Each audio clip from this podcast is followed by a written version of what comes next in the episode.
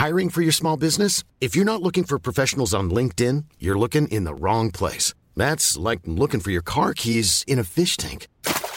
LinkedIn helps you hire professionals you can't find anywhere else, even those who aren't actively searching for a new job but might be open to the perfect role. In a given month, over 70% of LinkedIn users don't even visit other leading job sites. So start looking in the right place. With LinkedIn, you can hire professionals like a professional. Post your free job on linkedin.com slash people today.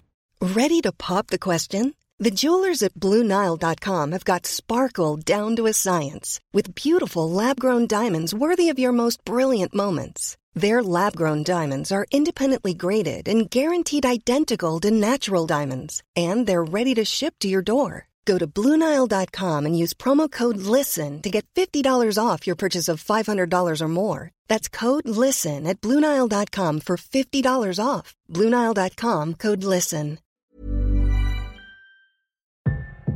Have you ever just thought to yourself, why me?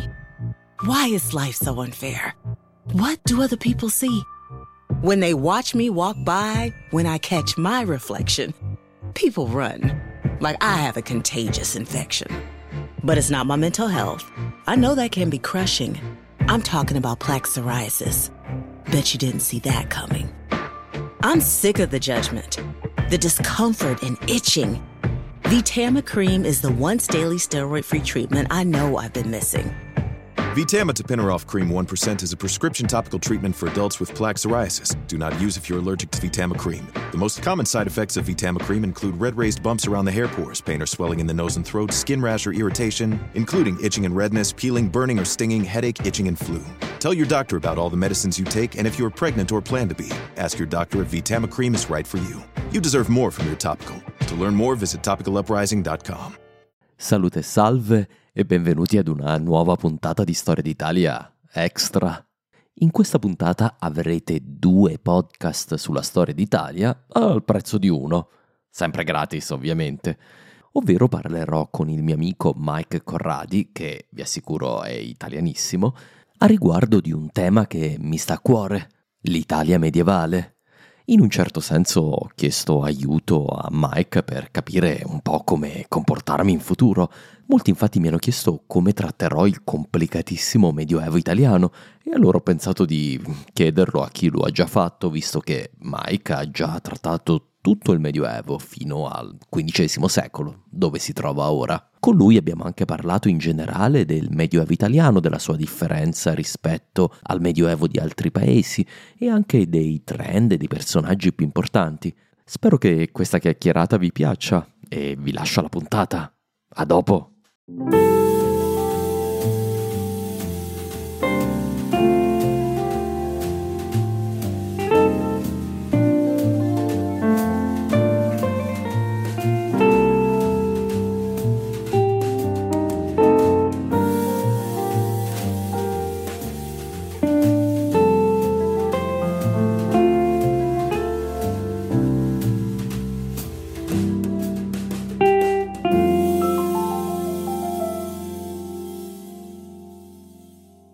Salute e salve a tutti, anzi aspettiamo che arrivino i nostri graditi ospiti. Oggi due podcaster al prezzo di uno, eh, che è, è, comunque gratis, quindi insomma potevamo fare pure 10. Il, il, doppio, il doppio, di zero, dicono. Almeno il doppio, no? Come si come, esatto. come, oh, lo sai che a Berlino c'è il museo di Bud Spencer? Ma ho visto che l'hai postato, l'hai ah, postato tu, secondo me sì. So, esatto, esatto. Sono rimasto, sono rimasto folgorato dal, Ma... dal, museo di Bud Spencer a Berlino, insomma. No, sì, lo sapevo che lui era noto. Uh, ho anche un amico ungherese che dico, dice tutti in Ungheria oh, guardano i Ma film. poi io non ho mai capito, nel senso, erano doppiati in inglese o facevano in inglese doppiati in italiano? Non... Eh, beh, ma loro in realtà, se non sbaglio, eh, anche in italiano sono doppiati, non è eh, la loro esatto. voce. Non è la loro recitavano in inglese, eh, che perché Terence Hill poi era americano. Sì, sì, sì, sì, ma eh, credo, che, credo, che, eh, Pedersoli eh, recitasse l'italiano, ma siccome dicevano che aveva una brutta voce, allora lo doppiavano, lo doppiavano anche in italiano, lo doppiavano comunque. Che poi secondo me non è vero, però non sono sicuro di questa cosa. Pe- se c'è qualche in ascolto qualche fan di Bud Spencer e Terence. Che stiamo parlando di, in un certo senso, già storia d'Italia. Eh? Esatto, è già storia d'Italia. Non storia. è proprio medioevo, non è proprio no. medioevo, ma comunque, comunque, ci siamo. E... C'era stato uno in cui Bud Spencer faceva... Ce n'era uno ambientato nel medioevo o no? Beh, guarda, stavo, stavo, pensando la stessa cosa, non mi viene no. in mente. In no, neanche a me, forse mi confondo con qualcos'altro. Va bene, va bene, peccato, peccato, ci sarebbe dovuto essere. Va bene, innanzitutto allora, benvenuti a tutti. Oggi uh, è una puntata speciale perché è la puntata delle storie d'Italia, no? Quindi... Uh, dei, delle, eh, delle, dei podcast gemelli o gemelle. Dei podcast so gemelli. tu, Mike, mi hai preceduto un pochino, quindi... Se sì, non di lo, tanto, di qualche ah, mese. Di qualche mese, hai lo Ius Prime Nottis, insomma. e, e, quindi... Tra l'altro sembra che non sia esistito. Eh, non è mai esistito, ma... esatto, non è mai esistito, è una fesseria ovviamente ripetuta da tutti i film di Hollywood perché... Soprattutto da Mel Gibson. Mel Gibson proprio ci, ha, ci, ci è andato a nozze. E Ehm, e, dunque Mike eh, ha avuto la bella idea, secondo me, di iniziare a parlare della storia d'Italia in ordine cronologico, in inglese, quindi a un pubblico che ancora meno, eh, diciamo, aduso alla storia italiana. Poi partendo dal 476, lì dove era arrivato eh, i, i, un altro Mike, diciamo, Mike Duncan, Uh, che è il, un po' il papà del, dei, dei, sì, dei non, il padrino, il padrino, il nonno, il, il, protettore, insomma. E, e questo è, è, anche una bella cosa perché poi eh, dà un senso di, di, di, di, continuare anche quella storia con, un, con il tuo modo di raccontarla, che ovviamente è diverso. A me piace da matti perché è molto, uh, molto simpatico, canzonatorio senza prendersi troppo sul serio e, e con degli sketch uh, alla fine degli episodi che eh, con la tua famiglia che sono favolosi, insomma, sì, sì, mi piace volentieri. Tutti partecipano volentieri. Tra e l'altro quindi... mia, mia, figlia ebbe una soddisfazione immensa che eh, abbiamo avuto degli ospiti venuti dalla California a trovarci qua a Reggio Emilia, volevano proprio vedere anche mia figlia, l'attrice. Eh beh certo, è eh, certo a questo punto è, è una star anche lei, insomma. Sì, sì, sì. e, e, la cosa divertente poi è che eh, Mike, tu sei eh, ovviamente, sei italiano, italianissimo, ma mamma inglese, vivi eh, e fai, realizzi un podcast sulla storia d'Italia in inglese in Italia mentre io realizzo un podcast sulla storia d'Italia in italiano a- all'estero. Esatto, che già le fonti lì, cioè io Massimo vado alla biblioteca Panizzi o alla biblioteca di, di Cavriago dove, o Bibiano, per fare il famoso parliamo di Bibiano, eh, quindi diciamo che è molto più facile reperire le fonti qua in Italia. Eh, eh, tocca, a me tocca comprare un bel po', un bel po di libri purtroppo. Non oso immaginare. Poi con, sono così economici i libri di storia. Eh, esatto, te li tirano proprio dietro. No? Va bene, allora io ho invitato Mike un po' perché siamo amici e ci volevamo fare una chiacchierata, ma anche perché in un certo senso vorrei soddisfare la curiosità di molti ascoltatori che mi dicono: Ma chissà, ma quando arriverai più avanti? No? Hanno detto: Vabbè, facciamo una puntata speciale e saltiamo avanti e parliamo con Mike de, di, un, di, un, periodo uh, che io non ho coperto né coprirò a breve, eh, che però tu hai appena coperto. Quindi ho pensato questo può essere eh, un, un'ottima occasione per, eh, per fare un, un, salto in avanti e parlare del, diciamo, del Medioevo classico, quello um, che va dall'anno 1000 circa uh, in poi fino al Rinascimento che per l'Italia si, si può discutere quando inizia. Io, insomma, uh, già il 400 secondo me in Italia è già Rinascimento. Ma uh, sai, eh, anche l'inizio del 300 è un Dante, un Giotto già in giro che, che lavorano, quindi eh, i, i, primi semi li po- si possono rintracciare anche la stessa corte di Federico II, quindi nel 200, Francesco d'Assisi scrisse in volgare, quindi qualcosina come tutte le, le cose, le, eco- le, epoche della È storia, sempre... sono, lasciano tracce un po' ovunque, possono andare molto indietro. Bene, beh, sì, no, sono d'accordissimo. Ovviamente è sempre un processo, no? Ovviamente le, le, le, le divisioni um, sono, sono, sì, hanno sempre non, un che di arbitrario. Sì, insomma. non è che tutti si svegliano no, il mattino dopo la scoperta dell'America e detto, beh, adesso facciamo un po' di rinascimento che sto medioevo ci ha stancato. Quindi, sai, è comunque tutto un processo diverso da zona a zona, da persona a persona. Quindi. Beh, sono d'accordo. E allora Mike, la prima domanda è dal mio punto di vista, poi ovviamente eh, invito chi ci ascolta a eh, porre le domande che vuole in base a, insomma, scegliete eh, di quello di cui stiamo parlando, potete approfondire o chiedeteci altre cose, noi cercheremo di rispondere, insomma. Ma la prima domanda che ho io è proprio una domanda da podcaster, in un certo senso, perché è una domanda che mi è stata fatta tante volte. Ho detto, ok, adesso finora hai seguito una storia piuttosto lineare con eh, del, la storia italiana è ancora piuttosto lineare nel VII secolo in cui già ci sono più attori, uh, però sono due, tre. Eh, cosa succederà quando dovrai parlare di uh, di decine di città, stati nell'Italia molto complessa dell'anno 1000 in poi, insomma, anche prima. Um, e io la mia risposta di solito è che ci, ci penserò quando ci arriverò. diciamo. e Come allora in inglese, attraverseremo il ponte quando ci arriviamo. Esatto, esatto, quando siamo lì vediamo. Però però in realtà qualche idea ce l'ho, però quello che mi interessava capire con te è come sei riuscito tu a gestire um, la storia italiana che oggettivamente è molto complessa tra l'anno 1000 e il 1400, anche dopo, eh, però diciamo è particolarmente complessa. Come ti sei gestito per narrare questa storia?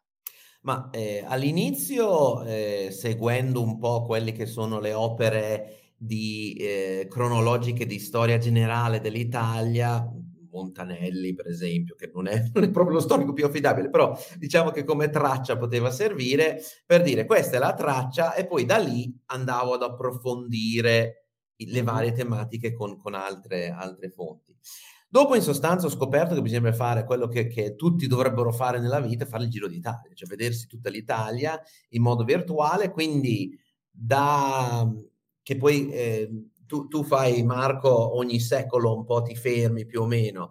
Io, io faccio, ci metto dentro magari un secolo e mezzo, due, in base anche agli avvenimenti, però quello che dopo un po' ho capito che conviene fare fare il giro, quindi parto dalla Sardegna, poi Sicilia, Sud Italia, eh, Stati Pontifici, Toscana, eh, poi Genova, Piemonte, facendo, sì, Genova, Piemonte, Lombardia, eccetera, eccetera. E così facendo qual è il vantaggio? Che praticamente molte storie si ripetono un po', però da punti di vista diversi. Quindi la stessa battaglia la vedi dal punto di vista di Milano e poi di Napoli. Eh, l'altra vicenda la vedi da un punto di vista di un, uh, un personaggio in prima persona, poi magari lo rivedi visto da un altro so, io ho fatto una miniserie su un, capitano di Ventura che si chiamava Braccio da Montone, Andrea Frottebraccio, e facendo tutta la sua storia fino alla sua morte in una battaglia davanti all'Aquila, che tra l'altro eh, non lontanissimo da casa tua, ma da, da, da che fu casa tua. E, e, dopo lo si rivede magari dal punto di vista degli Sforza che erano alla stessa battaglia però dall'altra parte. Quindi in sostanza gira e rigira l'Italia, ehm, portando tutti pian pianino allo stesso livello. Quindi adesso sto facendo il giro cercando di portare tutti approssimativamente al famoso 1492. E devo dire che è abbastanza conveniente perché eh, Lorenzo De Medici è morto nel, nel 92, eh, Ferra, eh, Ferrante di Napoli non tanto dopo, eh, c'è tutta una serie di personaggi che sono morti convenientemente, eh, ringraziamoli eh, lì attorno. Proprio i... esatto, cadono in quel periodo lì. E... Beh. Dimmi. No, scusami, no, non volevo interromperti. Eh, poi c'è eh, il, diciamo, poco dopo eh, Ludovico il Moro. Beh, sempre questa storia mi ha sempre pre- impressionato come un passaggio, no? Il, quando Ludovico il Moro chiama eh, i francesi, no? E quindi lì comincerai un botte da orbi per, per 50-60 anni. Insomma. Sì, sì, le famose guerre d'Italia, anche se ovviamente il fatto di chiamare i francesi era già stato fatto dal Papa. Eh, sì, sì. contro gli, gli Hohenstaufen, Hohenstaufen. Sì, sì, sì, con Carlo eh, poi eh, che poi è una, un'altra storia molto affascinante, quella come passaggio proprio di, da un'epoca a un'altra, mi sembra proprio quando, sì. quando, si, quando termina Staffen, quindi gli svevi, insomma. Sì, eh... diciamo che è la, la morte definitiva del, dell'idea, del sogno di, uni, di, unire l'Italia sotto un unico dominio, cioè quindi gli Hohenstaufen, Federico II, Barbarossa anche molto prima, eh, e lui, l'ultimo Corradino. Eh, avevano quest'idea di unire tutta l'Italia sotto l'impero, l'Italia e, l'impero germanico, diciamo, e con, con, quel periodo lì, quindi Vespri siciliani, eh, eccetera, tramonta proprio quell'idea di un'Italia unita che poi, che poi non è vero perché dopo sembra che in realtà fino al risorgimento non salta mai più fuori, ma ci sono diversi personaggi nel Medioevo che accarezzano un po' questo sogno di un'Italia unita. Uno, uno inaspettato, ad esempio, che mi viene in mente è Cola di Rienzo, ad esempio, eh, che uno non, non, si aspetta magari che questo qua che aveva governecchiato su, su Roma per un periodo, anche lui sognasse un, un'Italia unita sotto il suo dominio, ovviamente. Eh beh, certo. Però, eh, beh, beh, visto che era lì. Già che c'era. Però.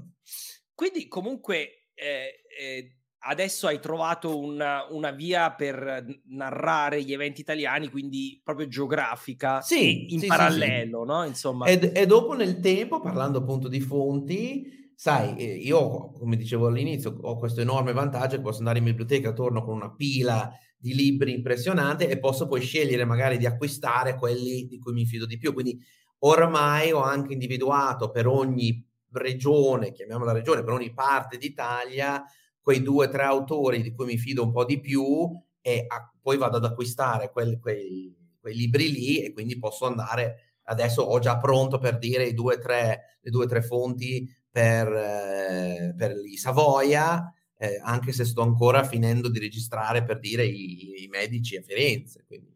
Sì, sì, sì, ma è, è lo stesso vale per me, insomma. Io quest'estate l'ho passata a studiare gli arabi, eh, che non ho, che, eh, l'Islam, eccetera, che non ho ancora eh, affrontato, che sto per affrontare, insomma. Che tra l'altro è un, è un, un capitolo della storia italiana affascinante che noi, per dire, io guardando i miei ricordi universitari e ehm, di, di, di, scuola superiore, sì, ci sono stati gli arabi in Iraq, però non, non, non, vai ad approfondire che proprio abbiamo avuto un califfato, che la Sicilia era un califfato arabo proprio, quindi...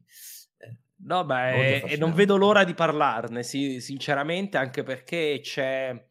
Eh, ci sono tante cose proprio. Penso che lì sia veramente molto ampio il gap tra eh, dov'è la ricerca storica, mettiamo, e, e dov'è la conoscenza mia inclusa, eh, prima sì, di, sì, di, di, studiarne assolutamente, perché non, non, ne senti parlare neanche per sbaglio, insomma, quindi mm. da questo punto di vista... Ma sai, lì, lì parlando di podcast, eccetera, Marco, siamo in un certo senso in una posizione privilegiata, nel senso che, almeno parlando per me stesso, io non ho per dire la legittimità di un professore di storia, nel senso che io ho fatto certo. storia all'università come in un corso storico-culturale, però la mia laurea non è in storia. E, ehm, però abbiamo un po' questa posizione, eh, dicevamo chiacchierando io e te prima, per cui siamo un po' in mezzo, per dire, tra lo storico vero e eh, il pubblico più in generale, comunque interessato, comunque interessato alla storia, e secondo me ci aiuta anche a scegliere un po' meglio. Eh, ti faccio un esempio, io faccio parte di questa associazione che è la, l'associazione Matildica Internazionale, che sai, vado pazzo per Matilde di Canossa. Eh, lo so. Essendo emiliano d'adozione forse si sente un po' dall'accento. Eh, e allora eh, abbiamo fatto a, a, Mantova un convegno eh, e ci fu uno degli speaker di un certo rilievo importante, eccetera, che ho apprezzato, però di una noia mortale. Eh, per me, no? Che, insomma, mamma mia. E allora dopo tutti gli altri dell'associazione, che invece sono storici un po' più affermati, eh, no, ma è bellissimo, è meraviglioso, portiamolo alle superiori. No, no, no, no fate, fate, fate, scappare. esatto. Quindi secondo me abbiamo un po' questa, questa posizione intermediaria che ci permette di approfondire un po' di più di, di, del, del, del video di YouTube di 5 minuti, però allo stesso tempo anche di selezionare un po' meglio quello che eventualmente può essere di interesse per i nostri ascoltatori. E, e questo mi fa venire la, la, la, domanda proprio naturale, dice ma come selezioni? Perché eh. Eh, per me anche questa è, è una, una, grande sfida, no? decidere eh, cosa parlare e cosa lasciare, in un certo senso. Sì, allora devi partire mettendoti il cuore in pace che non riuscirai mai e poi mai a parlare di tutto eh, assolutamente. Mhmm, quindi sostanzialmente l'approccio che uso io è leggo un po' tutte le fonti che ho e quello che mi annoia non lo metto. eh, Sistema semplice, no? Sì, mhmm, per dire se inizia a esserci troppi dati, troppe cifre, eh, magari non so, parli del commercio, allora sì, eh, Firenze esportava la lana, esportava questo, poi non vai a dire, ah ma anche eh, nel, nel, 2000, nel 1400 eh, esportarono tot chili di questo, cioè, allora dici no basta, così come relazioni troppo complesse, eh, quindi eh, nel, non so, ho appena fatto, sto, sto per fare la puntata su la congiura dei pazzi. E chi c'era nella congiura dei pazzi? C'era quello, il cugino di quell'altro, il nonno, e però il nonno non era tanto d'accordo. Cioè, quindi dici, quei due o tre e selezioni quelli, quindi usi un po' eh, questo metodo di giudizio. Però sì, dopo a volte hai delle, dei personaggi, a parte che, che, ho incontrato tante volte, magari dei personaggi che io non conoscevo e che ho, ho, ho, conosciuto purtroppo dopo di aver già passato il loro periodo. Quindi uh-huh. eh, un giorno sarebbe bello poi qualora finissimo ah, la impresa. E, e, qui il podcaster soffre sempre quando lascia qualcosa o scopre indietro, qualcosa dopo. Dice, ah no, quello era interessantissimo. Eh, era interessantissimo, eh, ma sono già avanti. poi dopo sì, cioè nel senso se una cosa mi fa ridere, mi fa rimanere, tipo, poi ne parleremo forse dopo dei personaggi principale, però io ho appena scoperto, e chiedo scusa agli amici bergamaschi, lombardi, che, che perché non lo conoscevo proprio, è Bartolomeo Colleoni, eh, che ha questa cosa fantastica che il suo stemma di famiglia erano tre paia di testicoli. È, è, è in, in controversia, cioè non è che magari, oh, ma magari sono, no, no, sono tre paia di testicoli, quindi sai, già col mio umorismo infantile, parto da lì e non puoi non parlarne di questo tizio qua.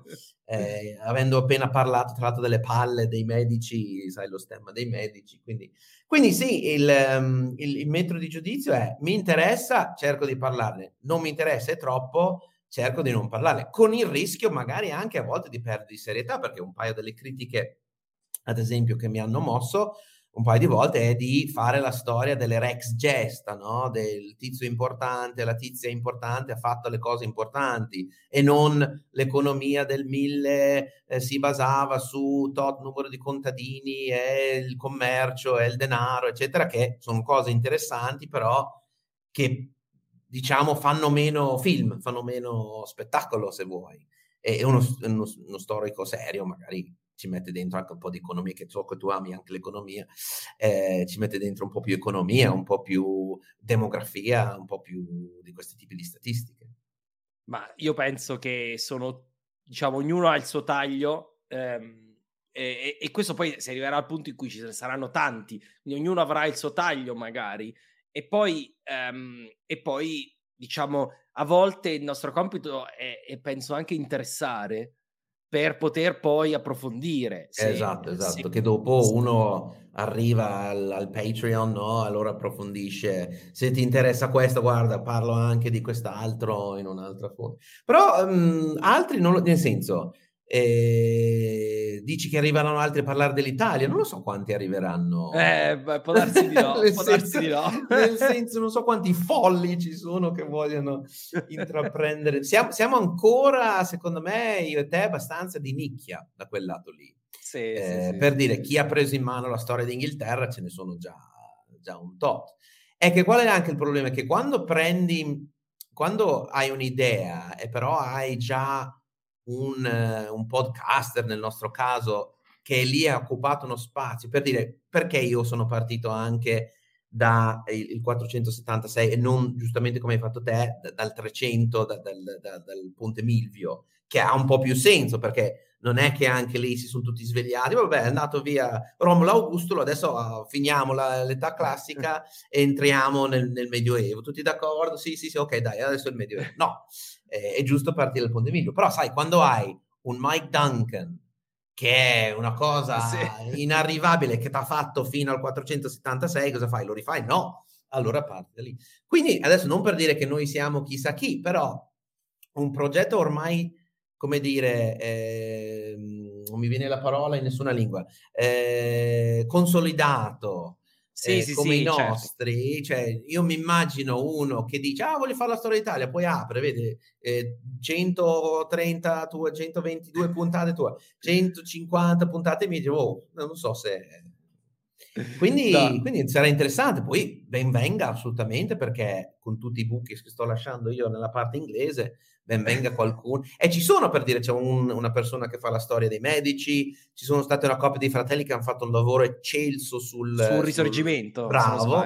Eh, sì, sì, sì, chiamava, molto bello. Ehm, ah, in inglese, sì, non mi ricordo come si chiama, ma è veramente un ottimo Talking podcast. History. Talking, Talking History, the Italian Unification.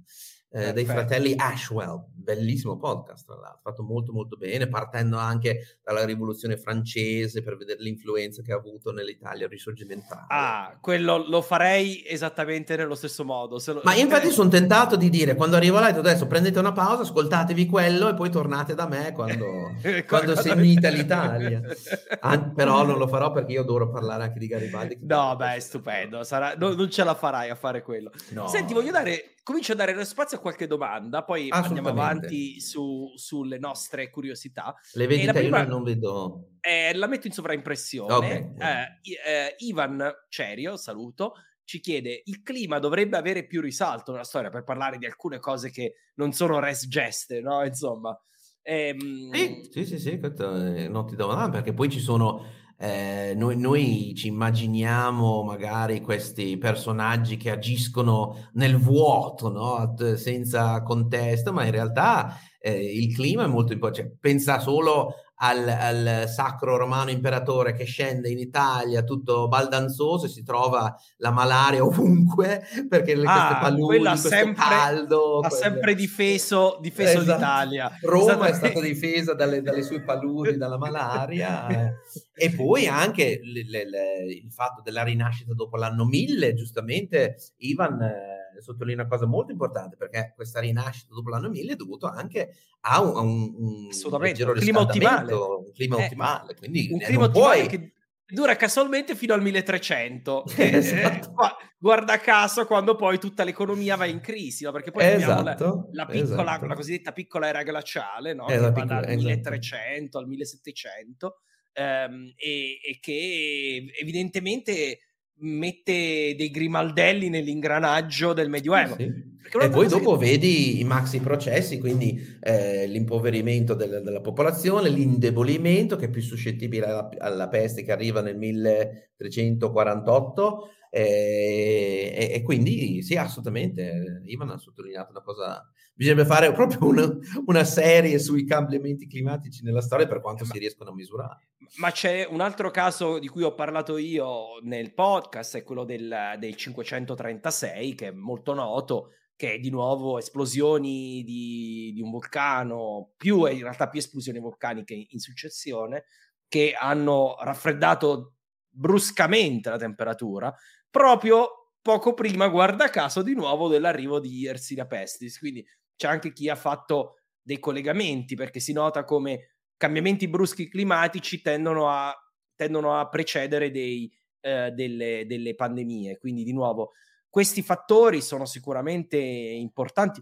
Io dico che uh, ultimamente la storiografia ci, ci bada molto, quindi è una cosa che forse non c'è nei libri di storia classici che, su, sui quali si studia alle superiori, eccetera, ma, ma, ormai è molto, molto eh, c'è molta attenzione su questo argomento da, dai stori- da, dall'accademia, insomma. Sì, sì, che tra l'altro è, impor- è anche importante vedere il clima in, come dire, in un contesto storico, perché io parlavo con un, eh, non quest'estate, con un negazionista del cambiamento climatico e diceva, oh, ma se guardi gli ultimi vent'anni non è poi cambiato così, dicevo, eh, grazie, guardi, devi guardare un po' di più magari da, da, quando è iniziata l'evoluzione industriale che devi iniziare a guardare, gli ultimi vent'anni posso anche capire, a parte il fatto che c'è stato cambiamento. Sì, che poi anche negli ultimi vent'anni c'è, perché loro cosa fanno? Eh. Prendono il punto più alto di, di una serie con, e, poi, e poi lo paragonano dopo. Eh, esatto, eh, ma, eh, cioè, ovviamente sono dei trend su più anni con picchi bassi eh, continui e la cosa importante è vedere il trend. E una cosa che però hai detto che, che ci, ci tenevo a sottolineare è questo del, del periodo dal 1000 al 1300 di clima ottimale, perché molti, io vedo anche i miei ascoltatori, non sono a conoscenza del fatto che questo è un periodo di grande sviluppo economico, sociale, culturale, tecnico demografico. Anche. Eh, cioè... anche scientifico-tecnico, nel senso che la, la, la, l'agricoltura si rivoluziona di tanto in quel periodo lì, ci sono delle invenzioni che, che velocizzano, che aumentano la possibilità di, di, di coltivare in modo considerevole. Esatto, e quindi vedrete che quando ci arriveremo, insomma, l'anticipo è che è un periodo, già basta vedere, paragonare le mura romane con le mura del 300 delle città italiane. Roma a parte, che è un caso particolare, ma tutte le altre città vedrete che ci sono proprio le mura dell'anno 1000, poi quelle del 1200, quelle del 1300 sono enormemente più grandi.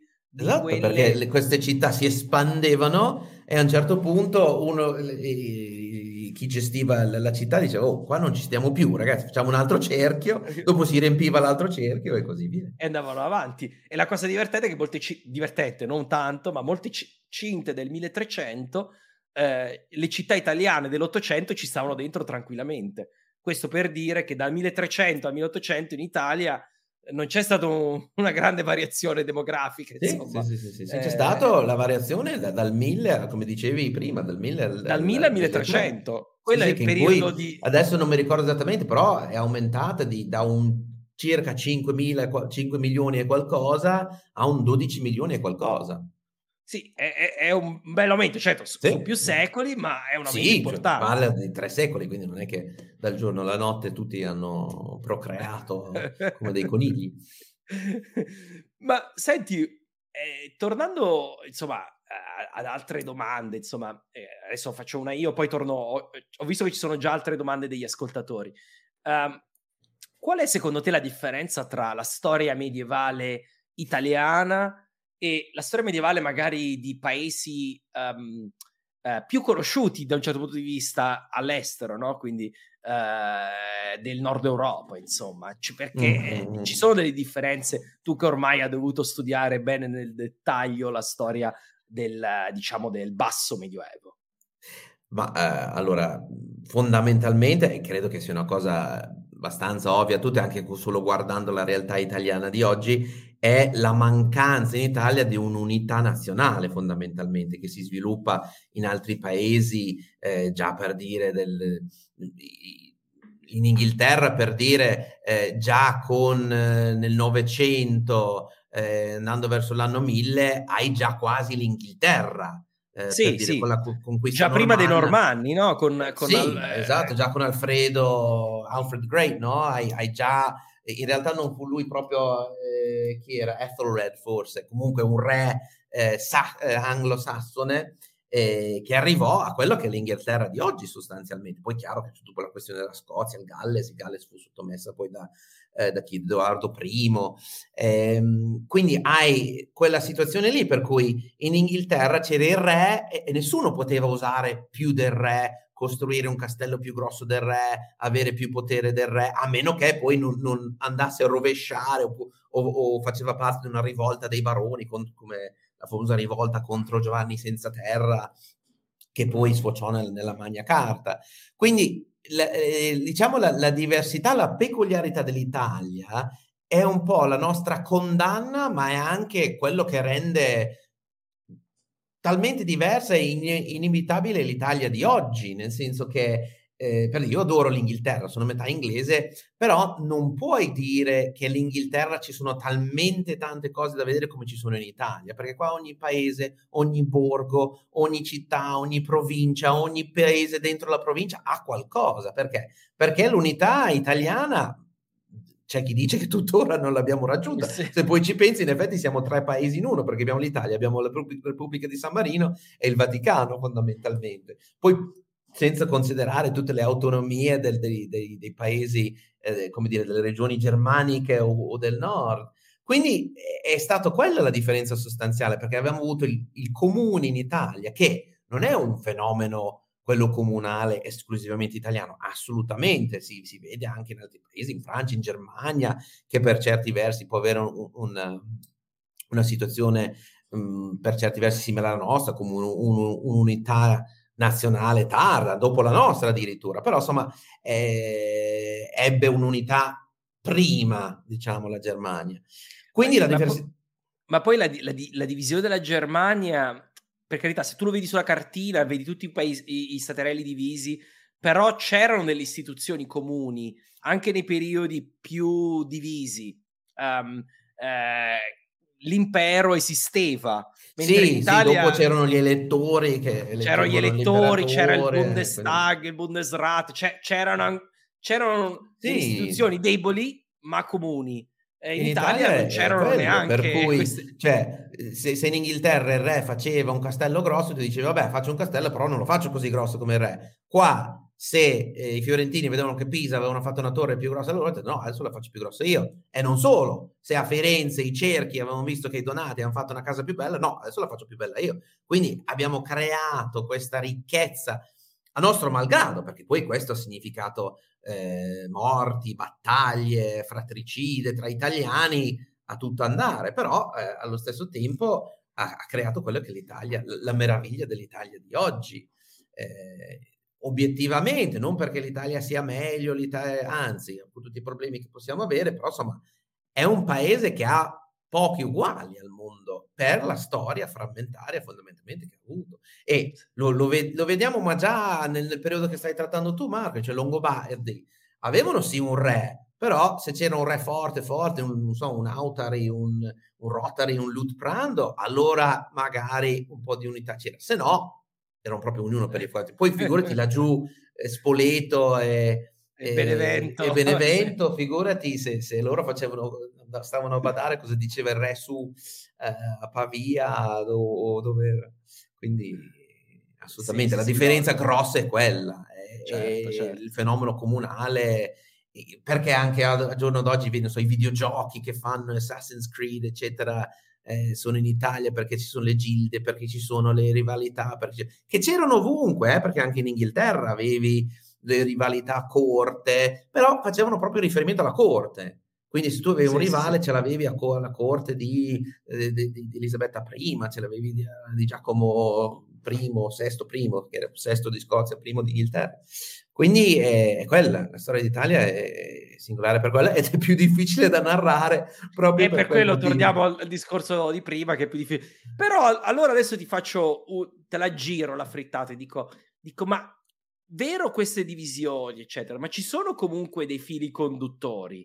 Um, sì, ovviamente sì. De, de, che accomunano uh, l'Italia anche nei periodi più uh, di maggiore disunità o comunque anche narrativamente ti hanno permesso di raccontare un, un, uh, una storia con un filo conduttore comune, quindi non una collezione di piccole storie di singoli stati, ma una storia un pochino più, più collettiva.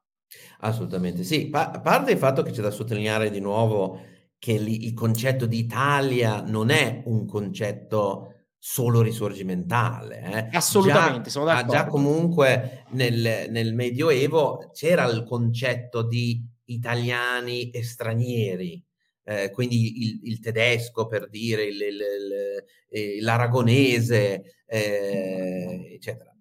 quindi quello c'era, c'era questo stampo e a volte quando faceva comodo ci si univa, ehm, penso ad esempio all'invasione turca, la presa turca di Otranto, in quel momento l'Italia si unì attorno a un nemico comune, che poi è chiaro che c'è anche la questione de, de, dell'identità cristiana, eh, la famosa identità cristiana d'Europa che io non vedo l'Europa con radici cristiane, massimo un, un tronco cristiano, le radici greco-romane, poi se vuoi accetto un C'è tronco il tronco cristiano. Cris- Bella questa eh, del tronco cristiano. Ma sì, perché se mi dici, ah perché le radici europee sono cristiane? No, perché questa è, cioè, la nostra civiltà è quella dei greci, della Magna Grecia, di, di Roma, il nostro diritto è romano, e, e vallo a dire ai romani della Repubblica di, di Cristo, del, di, di, di, solo un Dio già mi sembra un po' strano, ti direbbe.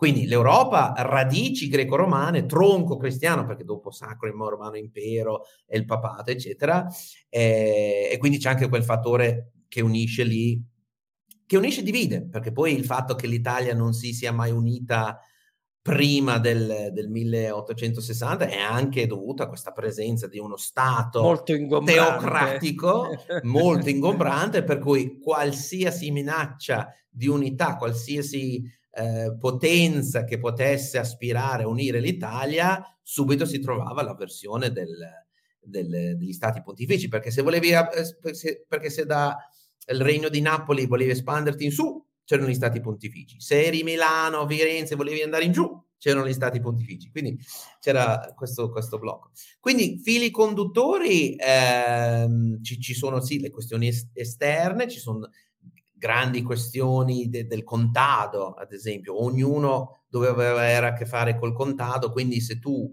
eh, città controllavi il contado, il contado credo che tutti lo ricordano nella scuola, comunque era la, la parte delle, delle, terre coltivabili attorno alle città che poi dovevano fornire sì. le, il cibo per le città. Quindi eh, il contado, qual, qual, è il problema? La frizione tra le città-stato, che ognuno controllava il suo contado, però dopo aumentava la popolazione, quindi gli serviva un altro pezzo di contado per avere più cibo e vai a vedere, adesso c'è un'altra città che ha quel contado lì. E poi ci sono de, delle, dei momenti anche storici, per dire alla metà del, del 400 ci fu un, un, chiamiamolo circa un ventennio, non dico di pace totale perché non furono più, più eh, non furono tutti inclusi, però ci fu la famosa pace di Lodi, che allora lì puoi andare a dire, allora è un fatto un momento in cui Venezia, Firenze, Milano, Regno di Napoli e gli Stati Pontifici hanno tutti fatto pace in quel momento lì. Sì, sì, sì. Lo, lo, stesso fenomeno comunale può essere un filo conduttore, quindi puoi analizzarle, analizzare questo fenomeno soprattutto nelle città del nord, perché già nel momento di maggiore splendore, diciamo, degli, dei comuni del nord, al sud avevamo un forte regno unitario che era quello poi dei, della famiglia Hauteville, della, del, dei, dei, sì, dei Normanni, dei normanni eh, quindi di, di Roberto il Guiscardo e la sua famiglia, Ruggero, che, che, che divenne il primo re di, di Napoli, che poi, di, di, scusa, di Sicilia. Eh, che poi abbia sempre interessato come l'Italia ha sia creato la, diciamo, la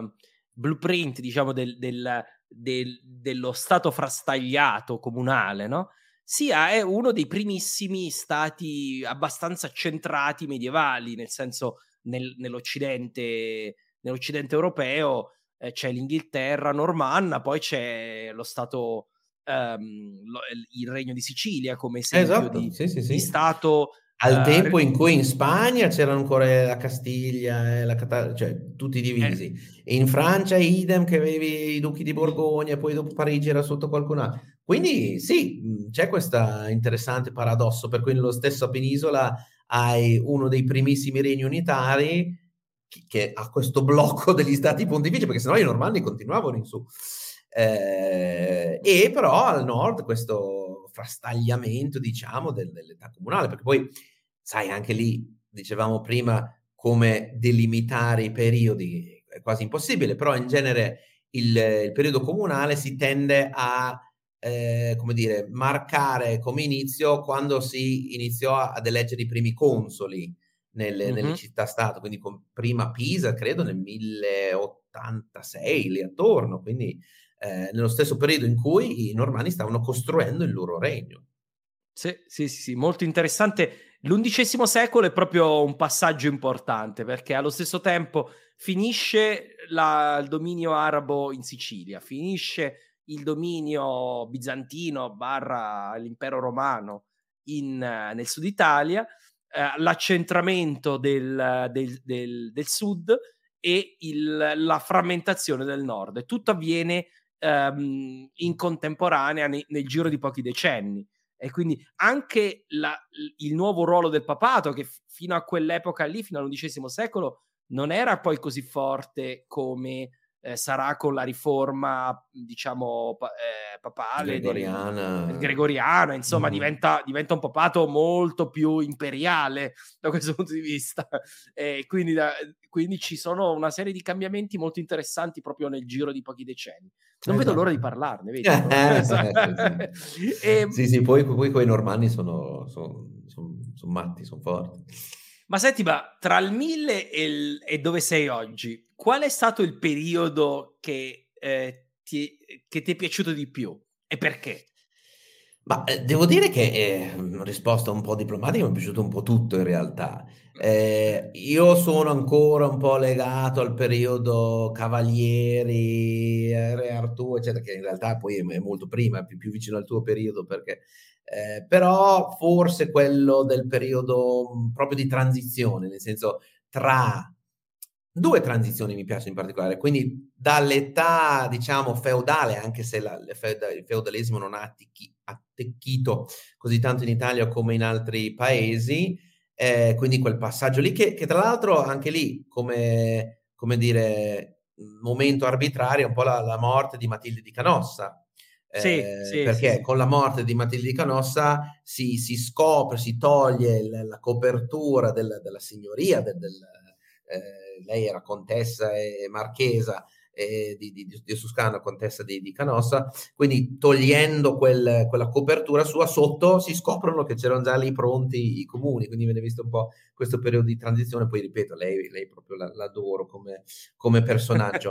eh, e poi le transizioni, sono interessanti. Le transizioni tra il periodo comunale e quello delle signorie, in cui iniziano a nascere allora le, le famiglie di cui si sente parlare, che poi per secoli, secoli esatto, secoli, secoli, secoli eh, quindi i Visconti, eh, quindi gli Este, eh, i primissimi medici, anche se arrivano un po' dopo i medici rispetto alle altre famiglie, eh, e forse quei, quei, quei, due momenti di passaggio lì, quindi verso il periodo comunale e in uscita eh, dal periodo da, comunale. Periodo comunale. Ah, e un po' bello. mi dispiace adesso che il Rinascimento mi piace molto, però preferivo il Medioevo più del 1100, 1200, f- fino a Dante, diciamo.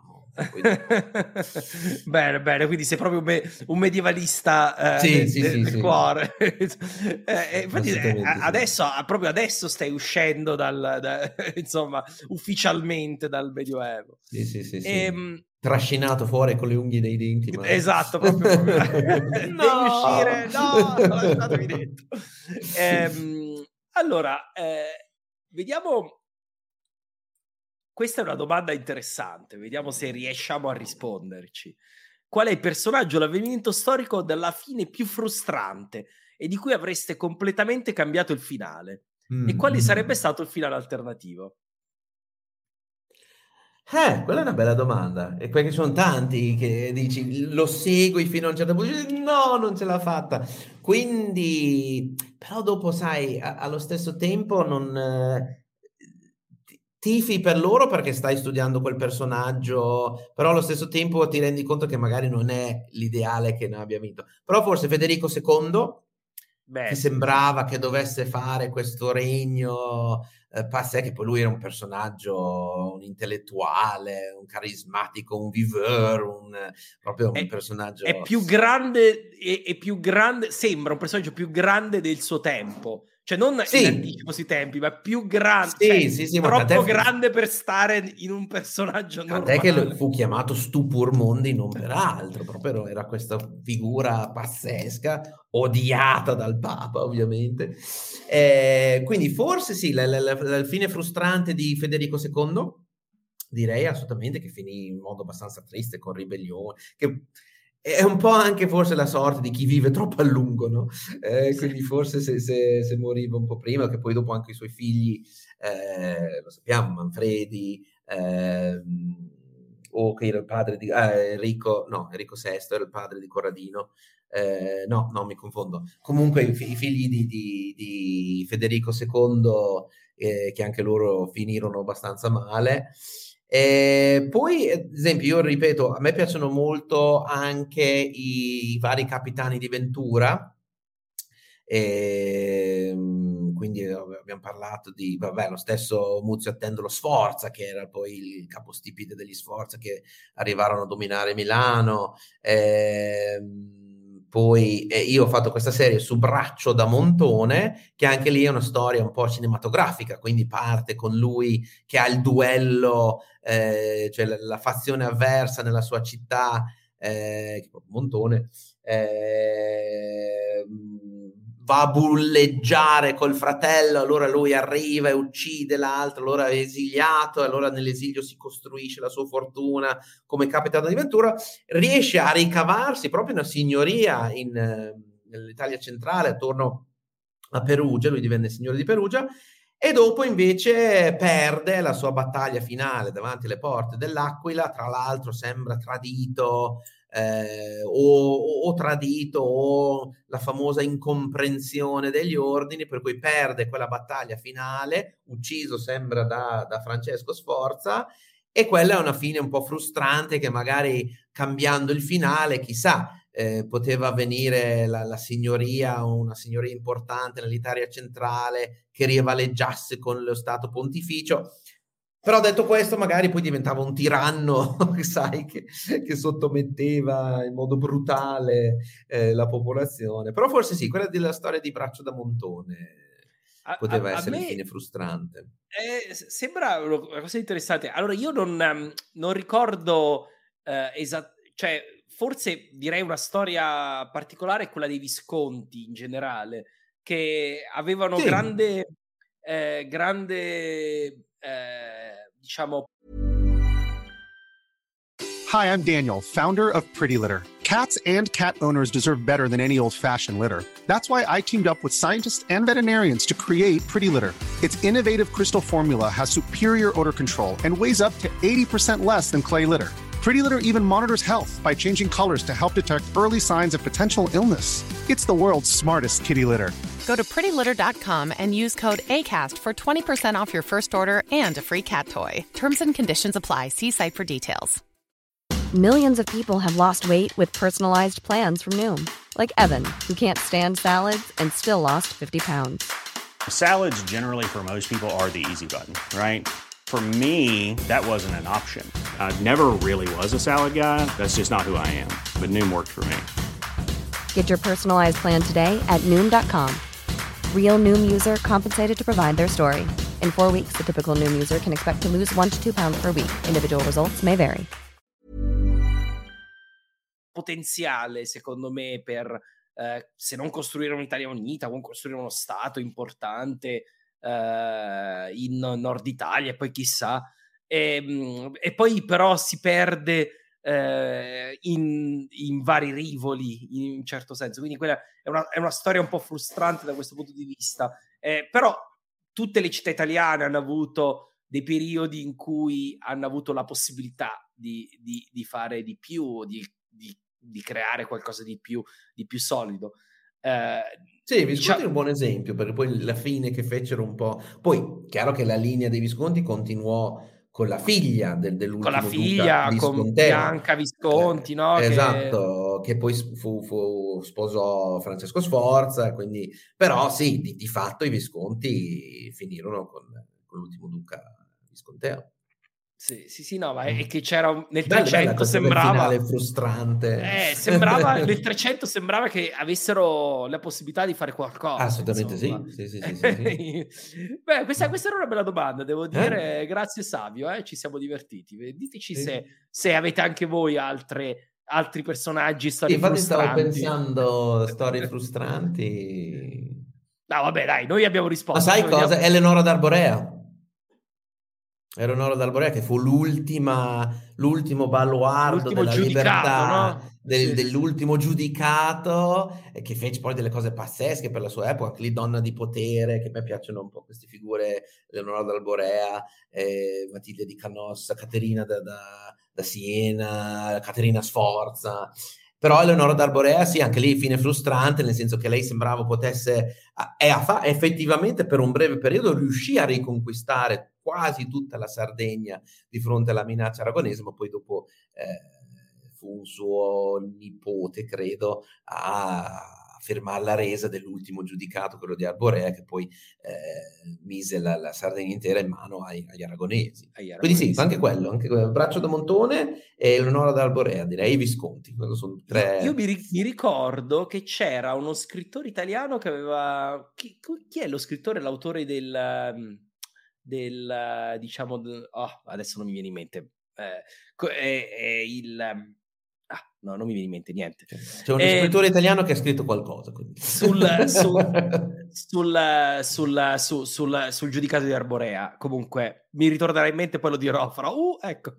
Ehm, senti, invece sulle, diciamo, tu hai dedicato degli episodi specifici a più o meno buona parte delle città italiane più importanti, insomma, nella storia. Ne hai Firenze, Milano, Venezia, Genova, eccetera. Uh, per non parlare della storia dei papi di Roma, insomma, eh, eh, che attraversa un po' tutta, tutta la storia d'Italia di che hai narrato e, e, continuerà a farlo, insomma, fino ad oggi. Um, ma di tutte queste città, adesso qui lo so che eh, ti sto chiedendo di nominare il bambino bello, il figlio preferito, insomma, però eh, qual è la storia che ti ha affascinato di più? Delle storie, diciamo, cittadine eh, italiane? Ma sai, e non so assolutamente dirti perché, perché non riesco a trovare degli elementi che, che, che mi facciano dire mi piace per questo, ma in malatesta. Eh, non so perché, sarà che adoro Rimini. Rimini, sì, Rimini. Eh, perché Rimini per me è una società molto sorprendente, perché sai, uno dice Rimini e pensa, non so, Riccione, Capicce, quei posti lì, solo ma... Però se tu vai nel, nel, nel cioè Rimini è il paese del il dado è tratto. Eh? Quando Cesare disse quella frase era Rimini, aveva appena attraversato il Burbicone ed era tutto, infatti a, a Rimini c'è piazza, quella che fu piazza Giulio Cesare, adesso porta il nome giustamente di due partigiani uccisi, impiccati lì in piazza dai, dai nazisti. Eh, però sì, ho qualcosa con i malatesta, forse anche il nome, sai, me piacciono poi anche i nomi particolari, sì. i malatesti, i castruccio castracani, i coleoni e tutti i nomi un po' strani. Eh, però sì, forse Rimini, perché sai, non è uno dei grandi nomi, non è Milano, non è Venezia, non è...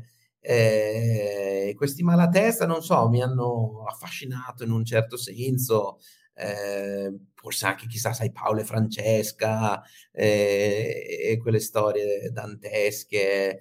Eh, poi Genova, mi piace molto Genova, ho fatto diverse puntate su Genova. Ho notato, sai, ho notato mm. che poi è una storia molto mm. poco conosciuta, cioè rispetto sì, ad altre magari. Sì, sì, tipo, però se ci pensi ha rivaleggiato proprio Firenze, eh, scusa Firenze, Venezia come Repubblica Marinara di, di una potenza eh, incredibile. La, Solo, solo il dettaglio che la peste, eh, la peste arriva in Crimea, in un porto genovese, eh, sul, in Crimea, cioè dove sì, oggi sì, c'è sì. la guerra. C'è Genova aveva colonie sparse ovunque, se, se ci pensi, era una, una, eh, poi eh, anche lì Galata, mi... hai, hai, hai, Galata a, a, Costantinopoli, la torre di Galata costruita dai genovesi, eh, insomma, proprio a, a, dall'altro Beh, lato del, del Loro avevano anche, come anche i veneziani, avevano il loro quartiere anche a, a Costantinopoli, quindi... Sì, sì, sì, no, ma è una mm. storia molto interessante. Io sono, e qui io sono un po' più pro-veneziano, diciamo, quindi qui, eh, qui adesso diamo, diamo scusare. No, no, non pro-veneziano nel senso... Eh, non sono uh, pro di nessuno, però mi ha sempre affascinato la storia di Venezia quindi cosa certo, che non è particolarmente rivoluzionario. Però ho notato questa cosa che la storia di Venezia eh, piace di solito soprattutto appunto ai veneti, eh, però è un pochino meno a tutti gli altri. Allora, invece io da abruzzese senza alcun legame di nessun tipo con Venezia mi è sempre piaciuta la storia di Venezia. Beh, e quindi poi ti dico, quando sto lavorando su una particolare città, repubblica, zona, tendo a tifare per quello su cui sto lavorando. eh, e quindi dopo le faccio, trovi a tifare, allora battaglia di Curzola, sì, hanno perso, oh, però hanno perso. quindi No, interessante. Interessante, interessante. Um, allora, vediamo un'altra domanda, magari eh, Marcello ci chiede qual era il ruolo del mare nell'economia e nella società medievale, insomma, eh, penso che è un gol a porta vuota, insomma. eh, ne stiamo parlando adesso in sostanza, essenziale, sai, avevi queste potenze che eh, di fatto, cioè, se tu pensi, l'economia, ad esempio, di, un, di una Venezia o di una Genova, un'unica singola città, potevano rivaleggiare con un regno intero del nord, per dire, cioè Venezia e Genova, eh, come anche le altre città le, le famose repubbliche marinare, no? Quindi, vabbè, povera Gaeta e Amalfi hanno, si sono trovati i, i, um, i normanni alle spalle, sono usciti di scena un po' prima delle altre, però è stato assolutamente fondamentale perché queste città veramente eh, trovavi veneziani, genovesi, pisani, sparsi un po' ovunque nel Mediterraneo, quindi portavano, questo, questo commercio da tutti gli angoli del, del, del famoso Mare Nostrum che di fatto rimase quasi Mare Nostrum anche in questo periodo, anche se non di, un, sì. di una potenza italica unita, ed è assolutamente fondamentale perché dopo venivano tutti i prodotti dentro e poi venivano smistati all'interno e, e se tu eri un commerciante eh, veneziano avevi bisogno dell'assicurazione del banchiere eh, fiorentino per la tua avventura, per la tua nave e quindi questa, questa ricchezza che veniva dal mare poi eh, si divulgava all'interno dei anche attraverso i fiumi, perché non, non scordiamoci che Venezia, poi andando su per il Po, addirittura non solo portava commercio, ma anche alcune C'era battaglie. Una, alcune, anche battaglie fluviali. Fluviali ho, importanti. Ma la, la, cosa interessante, eh, io ho ascoltato una volta una puntata di Barbero su questo punto, su questa, diciamo, una sua conferenza, che sosteneva come l'Italia e i suoi periodi di gloria sono sempre stati quando è, era in controllo del Mediterraneo, o comunque una potenza sul Mediterraneo. E, e, quindi il destino dell'Italia economico è legato a, a, a, a quanto importante è la, la, potenza di, qualunque potenza che sia all'interno dell'Italia, insomma, eh, con quanto riesce a proiettarsi sul Mediterraneo. E, ehm, e questo che la, la, la, decadenza, cioè che poi l'Italia ha avuto ups and downs, no? Eh, la decadenza che sto io per affrontare dell'Italia avviene casualmente, eh, appunto non casualmente, quando i, gli ottomani stanno prendendo tutto l'Oriente eh, Mediterraneo e le, le, grandi potenze iniziano, occidentali iniziano a guardare verso l'Atlantico. Quindi perso un po' questa egemonia sul Mediterraneo, decade un po' l'Italia, quindi abbiamo un periodo delle guerre d'Italia, la dominazione spagnola, francese eh, e così via, e, e, quindi sì, il mare è assolutamente, è il, è il controllo del mare è assolutamente un elemento fondamentale.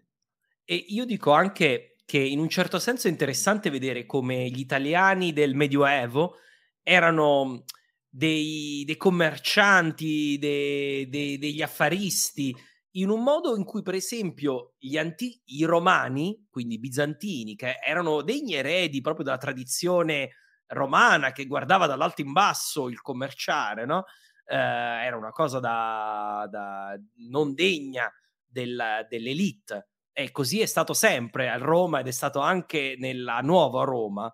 E, e si ritrovano poi tagliati fuori eh, sì. dal, dal, nuovo mondo perché eh, nel, gli italiani che hanno probabilmente meno risorse in teoria demografiche, non hanno uno Stato, eccetera, però hanno questa ca- incredibile capacità di commerciare che loro non hanno. Quindi, da questo punto di vista, è, è, è, una, è una, cosa eh, lo trovo molto interessante il, eh, questo paragone, insomma, tra il mondo, eh, diciamo, il mondo antico del, dell'impero romano e il mondo nuovo, sì, sì, uh, sì. protocapitalista in un certo sì, senso. Sì, tra l'altro lo, lo, vedi negli atteggiamenti, perché poi quando il Papa di turno ti lanciava la crociata contro eh, le forze musulmane, eccetera, e avevi un veneziano e diceva, ma è proprio necessario, guarda, ci sto commerciando con questi qua, se bene. possiamo evitare, quindi dopo per facciata mandiamo sì due o tre navi, però insomma con poco entusiasmo, tant'è che diciamo la,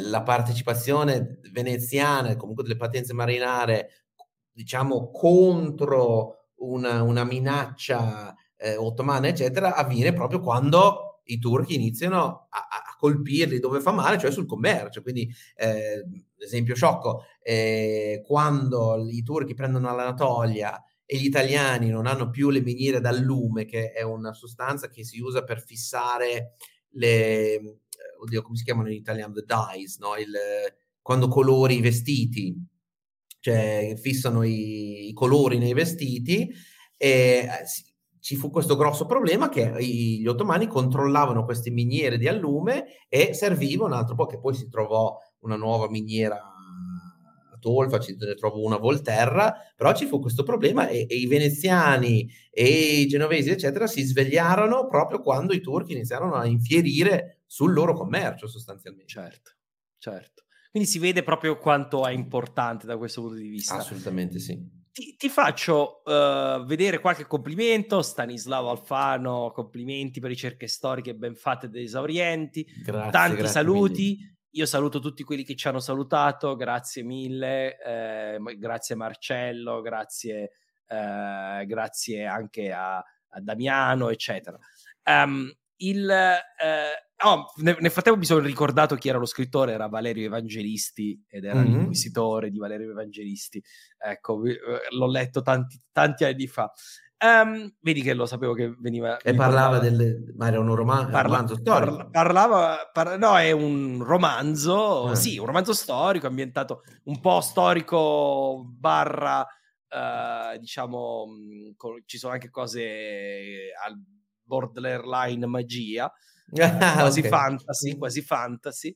Eh, però è un raro caso di un romanzo ambientato nella Sardegna medievale, non ne conosco eh, altri. Quindi no, me, dire... io, io, apprezzo molto i romanzi storici, l'importante è che però siano precisi. Eh, eh, eh quello, eh, per dire, qualche io volta, ho la, qualche ho, volta ho la fortuna, sì, anch'io, ma infatti ho avuto la fortuna di, di avere richieste da alcuni autori, tra l'altro prima, prima di noi avevo parlato con un'autrice che ha fatto un libro molto bello, io ho rifiutato un paio di interviste dopo che mi ha mandato il libro. Per dire una volta mi hanno mandato un libro, parlava della Sicilia del, del, dei Vespri siciliani, quindi fine 200, inizio 300, e c'era, era un americano lo scrittore, quindi giusto per fare lo stereotipo dell'italiano, c'era il don siciliano che si mangiava il sugo al pomodoro, cioè nel 1300, quindi il pomodoro ci mancavano giusto quei 200 anni no, per arrivare. No, dai, no, e poi, poi c'era questa bambina, fa, prendi il sentiero segreto che vivevano sotto l'Etna, eh, arriverai a Palermo.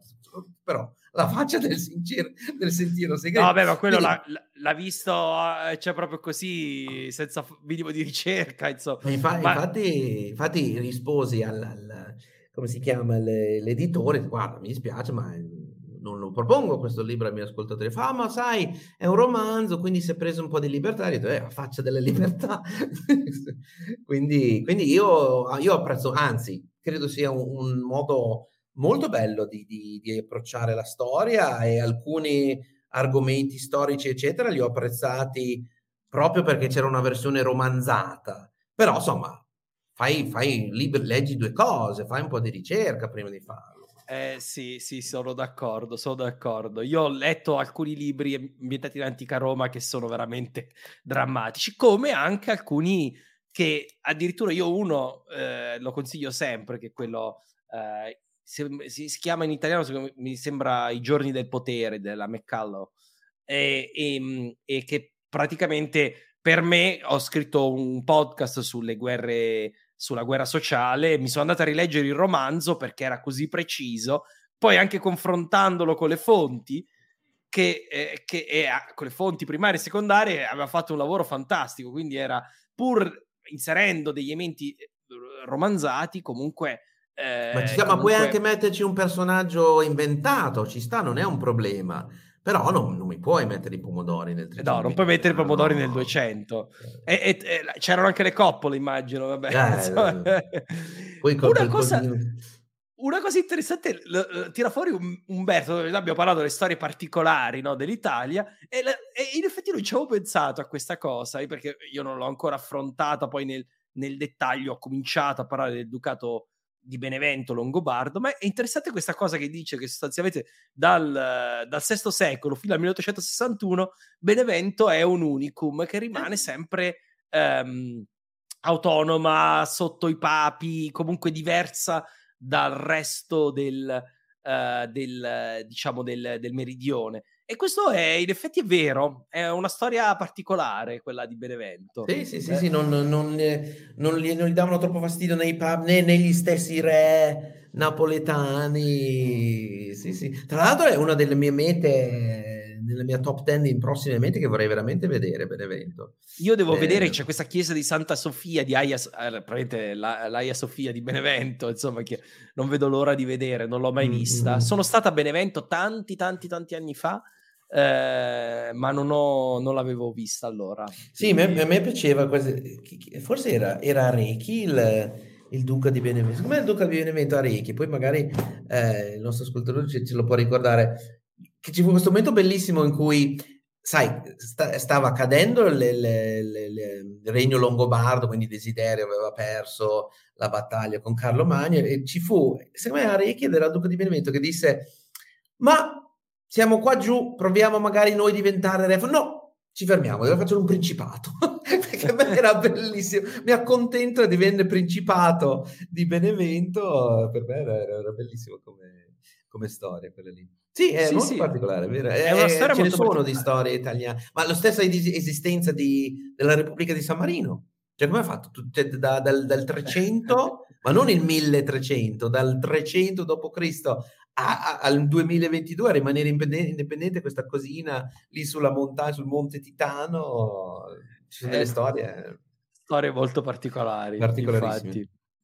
E... Sì, Benevento merita, merita molto più attenzione. Eh, sono d'accordo, sono d'accordo, infatti mi ha fatto riflettere questa cosa. Bravo Umberto, eh, ci daremo più, più spazio. Ci daremo più spazio. Um, eh, ci fu anche la battaglia di Benevento, tra l'altro. Eh beh, sì, certo, ma ci sono più, va- vari scontri, diciamo, mm. nei, nei, dintorni. Uh, personalmente uno dei periodi che conosco meno è che mi voglio, Savio scrive, um, eh, di approfondire quello angioino, un periodo mm. che anche a scuola viene trattato in modo fugace eh, magari solo per parlare del viaggio di Boccaccio alla corte di Napoli. Trasciando completamente, si è fatto che a regnare furono ben due regine, sia dei loro legami con il regno d'Ungheria. Che dici? Il, eh, il regno angioino merita più spazio? Eh beh, tu ne hai parlato anche, tanto. Esatto, anche perché Savio giustamente menziona quello che è la perla e la chicca, queste due Giovanne che erano una più spettacolare dell'altra. Eh, tra l'altro la seconda nota come Giovanna l'insaziabile, che secondo la leggenda popolare aveva una botola in camera per cui si mandava fuori i suoi soldati a scegliere un po' qualche giovane eh, bello, prestante per una notte, poi finita eh, soddisfatta lo buttava giù dalla botola e c'era questo mostro marino che si mangiava il, l'amante di turno. Ovviamente qua leggende su leggende perché anche... Sì e poi purtroppo le donne di potere nella storia hanno questa, questa questione che cioè, tutte le danno Ma un po' addosso. Sembra, sembra, la storia di Caterina la Grande. Se tu adesso l'hai raccontato questa leggenda, ed è a Caterina, guarda caso, c'è sempre la solita storia. Quindi non, non lo so qu- quanto, quanto, poco di vero ci sia. Eh, se poi tu pensi di... che per tanti tanti secoli chi scrisse la storia erano dei monaci, dei, dei, dei, degli ecclesiastici comunque frustrati, a cui era stato insegnato sin dalla nascita che la donna è il peccato e la donna porta il peccato, quindi povere donne hanno proprio la sorte segnata, una donna al potere non poteva che essere una maga, una megera, chissà quante altre cose. Però sì, sì, bravo, perché quelle, quelle due Giovanne sono da assolutamente eh, meriterebbero lunghissime serie, ognuna delle due, quindi la, sia la prima che la, la seconda. Che poi eh, e anche lì, scusami, tornando alle fini frustranti, quella di Giovanna prima, un'altra delle, de, delle fine frustranti che chissà come sarebbe potuto andare se non avesse eh, perso le, le, le, ultime, le ultime battaglie, diciamo. Che poi anche Carlo D'Angiò stesso, che perché magari sta a stare antipatico perché no, viene chiamato dal Papa per togliere il regno a Manfredi, eccetera. Si capisce che noi siamo un po' ghibellini, no?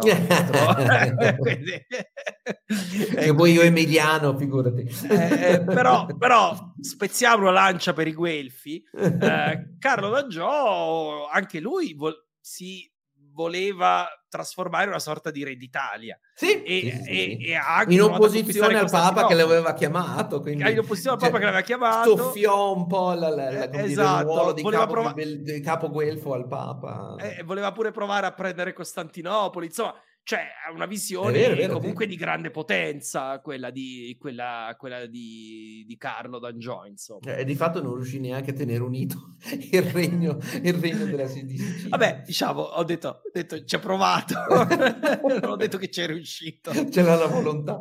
No, e, e, e questo, quindi, qui allora mi viene in mente di chiederti una domanda difficile per un ghibellino, come si chiama? mi racconti di un papa la cui storia ti è piaciuta, vedi? Ti faccio questa è una domanda cattiva. Ma proprio E- da ghibellino diventa facile perché allora puoi andare a scegliere i papi più eh, dissoluti, quelli che hanno fatto le peggiori cose per dire "Ecco, hai visto che ci sono dei papi. Quindi mi piace un sacco Giovanni XII, eh, che sembra sia stato assassinato, colto a letto con una moglie da un marito geloso. Poi, insomma, tutti i papi di quel periodo che si chiama, più, in realtà è, è- è- non è proprio il periodo di cui stiamo parlando perché è al di qua, al di là, no, al di là del, del mille, nel senso che siamo all'inizio del Novecento, la famosa pornocrazia romana, sì, sì. il periodo di questi papi che ne facevano di ogni, e anche lì hai una figura femminile spettacolare, lì di Marozia, Marò. eh, Esatto. de- della famiglia dei Tuscolo. eh, quindi lui, eh, poi vabbè, la storia di Formoso, non tanto perché quello che ha fatto lui, ma quello che gli è stato fatto, poveretto, con l- l- il processo al cadavere di Formoso. Esatto, il, il, il sinodo cadaverico, come si chiama? eh? Sì, es- esatto, esatto, sì, sì, sì. E poi vabbè, eh, quale amante di Matilde di Canossa non ha apprezzato un po' Gregorio VII? Eh, interessante anche ovviamente Bonifacio VIII, eh, Sì, sì, quindi eh, tutto quello che ha fatto. Poi sai, dipende anche che ti- se ti piace o non ti piace Dante. Adesso io devo dire che Dante l'ho rivalutato. Alle superiori io lo odiavo con un, eh, una, una passione intensa. Cioè, superato l'inferno che era divertente, dopo era tutta una noia di, di, di Purgatorio e Paradiso. Ovviamente dopo lo, appre- lo apprezzi per, per quel capolavoro che è. Quindi Bonifacio VIII, assolutamente. Eh, vabbè, da inglese. È una storia tipo- cinematografica quella di Bonifacio VIII. Assolutamente insomma, sì. eh, eh, Lo schiaffo di Anagni per dire farebbe una scena. Ehm, oh, ovviamente poi eh, i Borgia, quindi Alessandro VI, anche se ovviamente Alessandro VI non lo puoi in realtà collocare nel Medioevo perché lui diventa papa nel, 1900 nel 1492 e quindi siamo già un po' fuori Siamo già nel Rinascimento. dai, dai diciamo, giochi, sì. già nel, nel Rinascimento. Però ci fu un altro Papa Borgia, Callisto III. Ah, vabbè, anche ancora antipapi. A me piacciono abbastanza i Savoia, quindi Amedeo VIII di Savoia divenne un papa, un antipapa poi. E... Sì, direi un po' quelli lì. E quindi mi hai nominato i Savoia, ho visto che c'è una domanda al riguardo, quindi la tiriamo fuori di Gabriele Belloli. Eh, ciao Gabriele, appunto, ci conosciamo. Ciao. Quando, quando comincia ad avere un ruolo in Italia i Savoia? E questa è una domanda che eh, si può rispondere in vari modi, secondo me. Sì, eh, esatto, perché devi, dire cosa vuol dire per ruolo, cosa vuol dire Italia, eccetera. Esatto. Però, diciamo, eh, i Savoia, quando eh, riformularlo poi quando iniziano ad avere un certo peso nel nord Italia, i Savoia.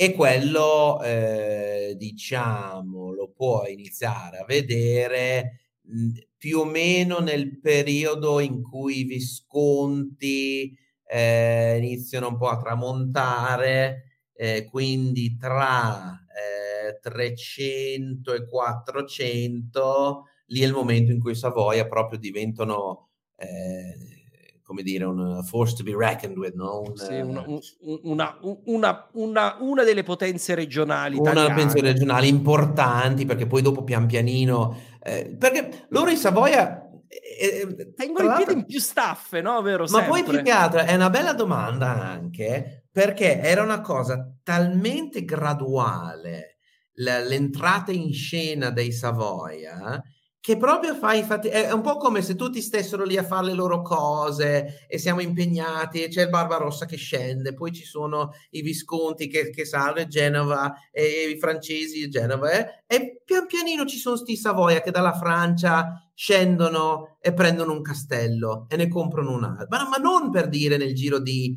due o tre anni ma magari ti prendono un castello poi per vent'anni stanno fermi poi dopo conquistano un pezzettino e per altri, quindi pian pianino, pian pianino si espandono, poi fanno la mossa di venire verso Cuneo e, e, e, e prendono questa striscia di terra che va, ma la stessa Torino l'hanno presa, poi vabbè l'hanno lasciata, poi non c'è, poi l'hanno ripresa definitivamente, quindi è questo processo graduale che va sostanzialmente dal primo eh, Savoia, diciamo, riconoscibile storicamente, che fu il Biancamano, eh, che così non si capisce bene perché si chiamasse Biancamano, tutta una serie di leggende, e partendo da lui, proprio per questo processo, ma neanche di conquista, ma anche proprio di, di acquisizione di, di, di, territori, arriva pian pianino e un giorno uno si gira e ci sono questi Savoia là che sono, diventano una forza. Quindi t- tant'è che un, ehm, una figlia di uno dei Savoia sposa un, un, Visconti, per dire, quindi iniziano a diventare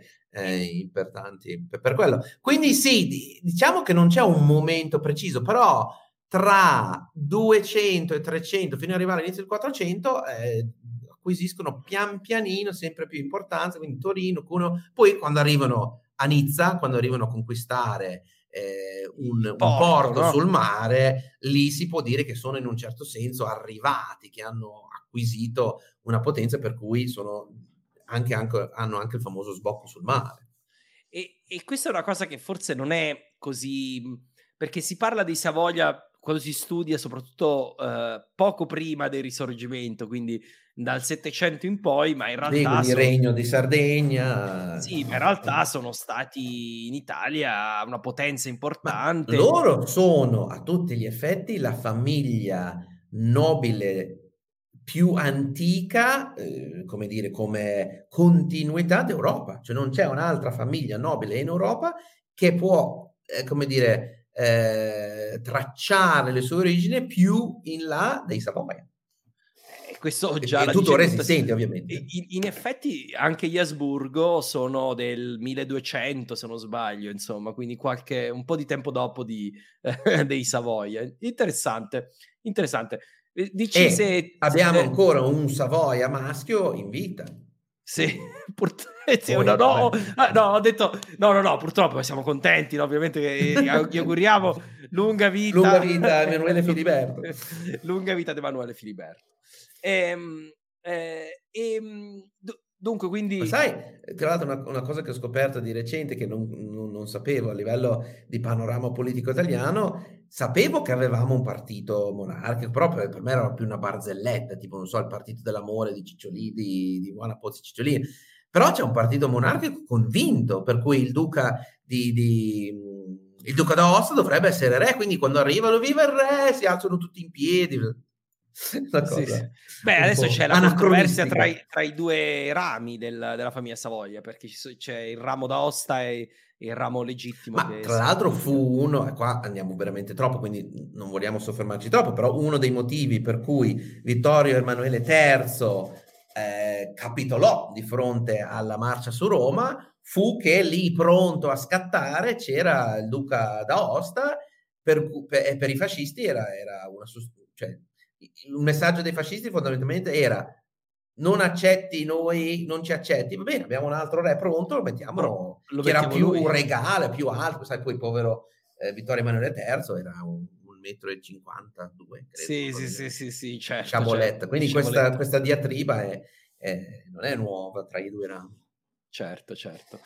Beh, siamo andati in un'epoca diversa, però una, una, una cosa che tu hai detto era molto interessante su Savoia. Io mi ricordo, mi ricordo quale re Savoia, ma credo nel Settecento disse che l'Italia era come un carciofo e si mangia una foglia alla volta. Sì. E, e, e, e proprio hanno applicato questa teoria in modo Uh, molto coerente per secoli e secoli. Sì. Pian pianino, espandendosi senza dare troppo... Cioè, finché non erano una realtà innegabile, perché c'erano, esatto. avevano conquistato da Savoia, che eh, Fran- attualmente in Francia, eh, fin, fino a Torino, fino a giù, Cuneo, poi fino, a, fino ad arrivare al mare, poi Genova, eccetera. Esatto, esatto. Uh, un'altra domanda di MRG83 eh, dice: A parte fanatici come Caterina da Siena, quali furono le forze politiche ed economiche che riportarono il papato in Italia? Questa è una domanda ovviamente relativa. Uh, io immagino al ritorno 1378, vado a memoria. Yes. sì, sì, sì, sì. Oh, beh, ma... questo, questo, qualche punto, eh, mi sono ricordato la data. sì, sì, sì, sì, sì, sì, sì, No, ma io non me lo, non lo sarei ricordato, avevo detto fine 300, quindi... Eh, no, forse sai perché? Perché era secondo me lo stesso anno della rivolta dei Ciompi, quindi forse... Esatto, forse... esatto, cioè eh, era, è rimasta proprio una cosa... È un anno, si vede che il 78 era un anno eh, questi anni che finiscono in 8 tipo il 48 sono... esatto, il, esatto, so, sono, il 1848 il 1340 eh, bisogna fare un anche 1348 insomma eh, eh, va bene, eh, va bene va bene abbiamo trovato un, trend. Esatto. ma sì eh, cos'è che e questo io veramente non so rispondere quindi te lo chiedo a te veramente eh, secondo te qua, quali forze riportano? Perché li, il papato d'Avignone stava abbastanza bene, insomma, cosa che riporta il papato? Ma lì è, è, una questione politica che eh, di, di, politica chiamiamola internazionale, per quanto di politica internazionale al tempo si, si potesse, eh, si potesse parlare. Qual era il problema? Che i papi stavano bene ad Avignone finché erano papi francesi messi lì dal re francese. Solo che avevi il resto d'Europa, considera che la, la riforma protestante non era ancora avvenuta, quindi avevi l'Inghilterra, eh, i vari stati spagnoli, eh, gli stati tedeschi, gli stati italiani, che non volevano che il, la Francia avesse questo enorme controllo sul papato, perché di fatto, anche se è vero che moltissimi re, duchi, comunque molti regnanti della storia hanno ignorato la volontà del Papa, ci sono state lotte tra ed era spesso e volentieri palese che il Papa non agisse per il bene della cristianità, ma per una parte politica, eccetera. Comunque il papato era una forza che era importante, quindi il controllo del papato era importante. Quindi c'è una grossa pressione a livello internazionale per portare via il papato dai francesi, dal re di Francia sostanzialmente. C'è una grossa pressione anche dagli stessi romani, perché in tutti gli anni di eh, come dire, esilio, chiamiamolo del papato, ci furono continue eh, delegazioni da parte delle autorità romane de- del momento, quindi eh, che tra l'altro anche una di queste delegazioni, eh, eh, ci fu la, in una di queste delegazioni ci, ci, fu la presenza del famoso Cola di Rienzo, che ebbe la legittimazione per diventare quello che divenne poi, eh, per dire, ruler, no? il, il, signore, se vuoi, temporaneo di, di Roma, grazie alla, alla, legittimazione del Papa eh, di Avignone. Quindi eh, era una combinazione di questioni, quindi pressione internazionale degli altri stati, pressione degli stati italiani, politiche interne tra cardinali anche, perché mh, no, ovviamente eh, non credo che nessuno degli ascoltatori faccia l'errore di vedere il cardinalismo, il, il, l'insieme di cardinali, non il cardinalizzo, il cardinalato, cardinalato, cioè l'insieme di cardinali come un, un, un, un, dire, un tutt'uno, tutt'uno ma anche lì ci sono politiche diverse, per cui eh, chi non, anche lì tra i cardinali non voleva più un papa avignonese, e tutte queste questioni, aggiunto anche la fanatica e fantastica eh, Caterina da Siena che martellava i papi, ma non dicendo vi prego, Santo Padre, cioè dicendogli quasi in faccia, oh codardo, vieni qua, eh, cosa fai lì? Non è possibile, cioè proprio con, con termini anche brutali, perché eh, e, e, prima hai menzionato no, il tuo amico eh, Barbero, eh, lui ha fatto una puntata su, su Caterina da Siena che è assolutamente da ascoltare perché proprio dà un, traccia un, un bel quadro di quello che era il personaggio, ma era fantastico come personaggio. Poi fanatica, nel senso che si è, si è auto, cioè, suicidata eh, facendosi morire di fame fondamentalmente a 33 anni. Però la, la, sua, non c'è da sottovalutare la sua pressione che giustamente eh, all'inizio menziona, però in aggiunta il martellamento, lo squassamento di, di Caterina da Siena ci, ci, si mette un po' tutte queste questioni, quindi la politica internazionale, la politica interna, i cardinali e gli stati italiani, eccetera. Poi no, da, è, non, da non scordarti che è... gli stessi papi avevano questo, lo avevano anche Avignone, che fu comprato da Giovanna, appunto tornando a Napoli, fu eh, Giovanna prima, sì, Giovanna prima di Napoli che vendette Avignone ai papi, perché era un, come dire, un, un terreno angioino. Eh, però cioè, considera che il Papa là in Avignone guardava i suoi stati pontifici che man mano andavano in mano un po' a tutti, nel senso che... Sì, sì, sì, si erano praticamente... aveva perso autorità. Di fatto. E quindi Tal- il Papa che, che, tornava doveva anche tornare per andare a, a come dire, a, a ricostituire. ricostituire gli stati pontifici. Quindi uno sì, sai, infatti, mette sulla bilancia sto ad Avignone o torno a un regno che può essere il mio regno? Quindi uno dice, vabbè, magari ci provo. Ci provo, e poi comunque sappiamo che questo sfocia nel, nello scisma, eh, nel grande scisma d'Occidente, quindi abbiamo comunque delle conseguenze del ritorno in Italia perché poi i francesi eh, non no, sono no, d'accordo. No, esatto, esatto. Eh, poi eh, fuori un papa, un altro, poi tre, poi deponiamo tutti. Tutti e tre, ne facciamo uno nuovo. Eh, e, questo credo che abbia contribuito molto poi a preparare il terreno per la riforma in un certo senso, sì, perché sì, sì, si, si, crea, comunque si, si, si è creato questo periodo lungo di di confusione nella storia di decadenza è, è, è, stato mostrato al mondo che di fatto il papato era un'istituzione fatta di esseri umani con tutte le questioni politiche e intrighi che poteva essere un regno secolare di fatto. E, e tra l'altro questo è avvenuto un momento in cui sempre più persone si informavano, avevano accesso alle informazioni, eh, soprattutto in Italia avevamo un, un, una diffusione di cultura più ampia, quindi eh, poi vabbè, la forma protestante d'Italia sono due cose ben distinte, però insomma. È chiaro, è chiaro di quello di cui stiamo parlando.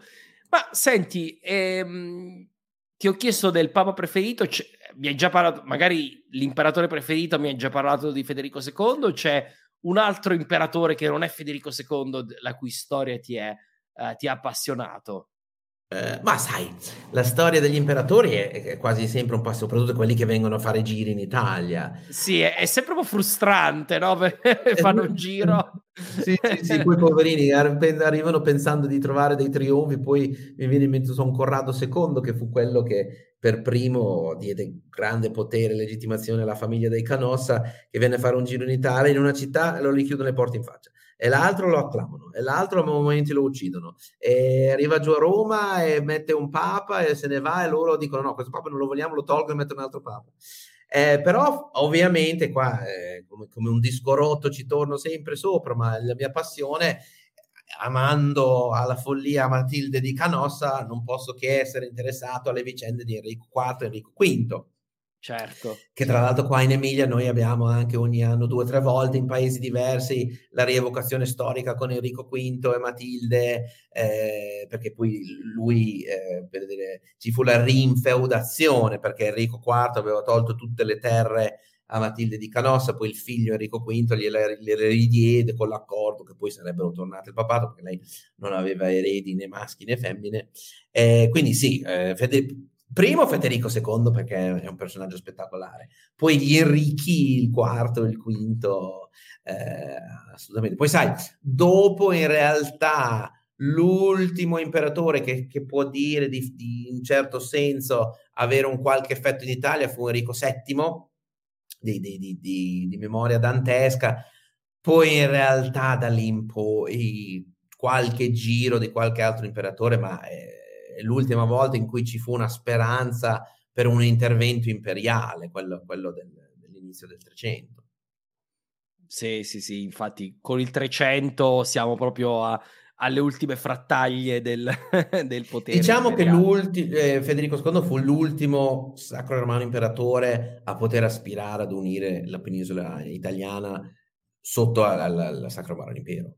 Sì, sì, sì, sono d'accordo. E, e, tra l'altro segna la fine degli Svevi anche un periodo di passaggio per, eh, per l'impero stesso in Germania, perché poi per molto tempo non ci fu più eh, un imperatore eletto ufficiale e, ehm, e, poi quando ricominciarono a rieleggerli eh, si passa già a quella, a quella, diciamo, forma del Sacro Romano Impero che conosciamo di più, soprattutto chi ha giocato a Europa Universalis. tu hai subito riso, eh, quindi ti ho beccato. No, non ci ho giocato, ma so... e, e, quindi, e quindi il, diciamo, con, con i grandi elettori ehm, e quindi è, è una ah, è, poi è diventa, diverso come, sì, come diventa, diventa, come esatto. diversa. Diventa adesso non dico un ruolo puramente rappresentativo perché è, è di peso anche da, dalle, cioè, c'erano alcuni imperatori che potevano vantare una certa influenza però insomma non era, non era certo l'impero di, di Barbarossa. Di Barbarossa no, o di Federico II ancora più di Barbarossa insomma. Va bene va bene. Senti allora io dico grazie Mike. Eh, Assolutamente, grazie a te. Sai che quando ci troviamo io e te ci mettiamo a chiacchierare. Ci mettiamo a chiacchierare e ci divertiamo. Non capace di andare avanti fino alle ore piccole del mattino. Insomma, un'ora e mezza penso che ti ho tenuto abbastanza. No, eh, no grazie. Eh, grazie a te, grazie agli ascoltatori consiglio a tutti se eh, insomma se masticate l'inglese ma anche se non lo masticate lo volete apprendere un po' meglio eh, assolutamente ascoltate il podcast di Mike perché è molto bello fatto molto bene eh, con, e soprattutto è, è, anche divertente insomma quindi quindi ve, ve, lo consiglio. E va bene grazie Mike e... assolutamente grazie a te Marco è sempre un piacere. quando vuoi quando vuoi Va bene, grazie mille a tutti che ci hanno ascoltato fino adesso e buona serata. Ciao, buonanotte a tutti.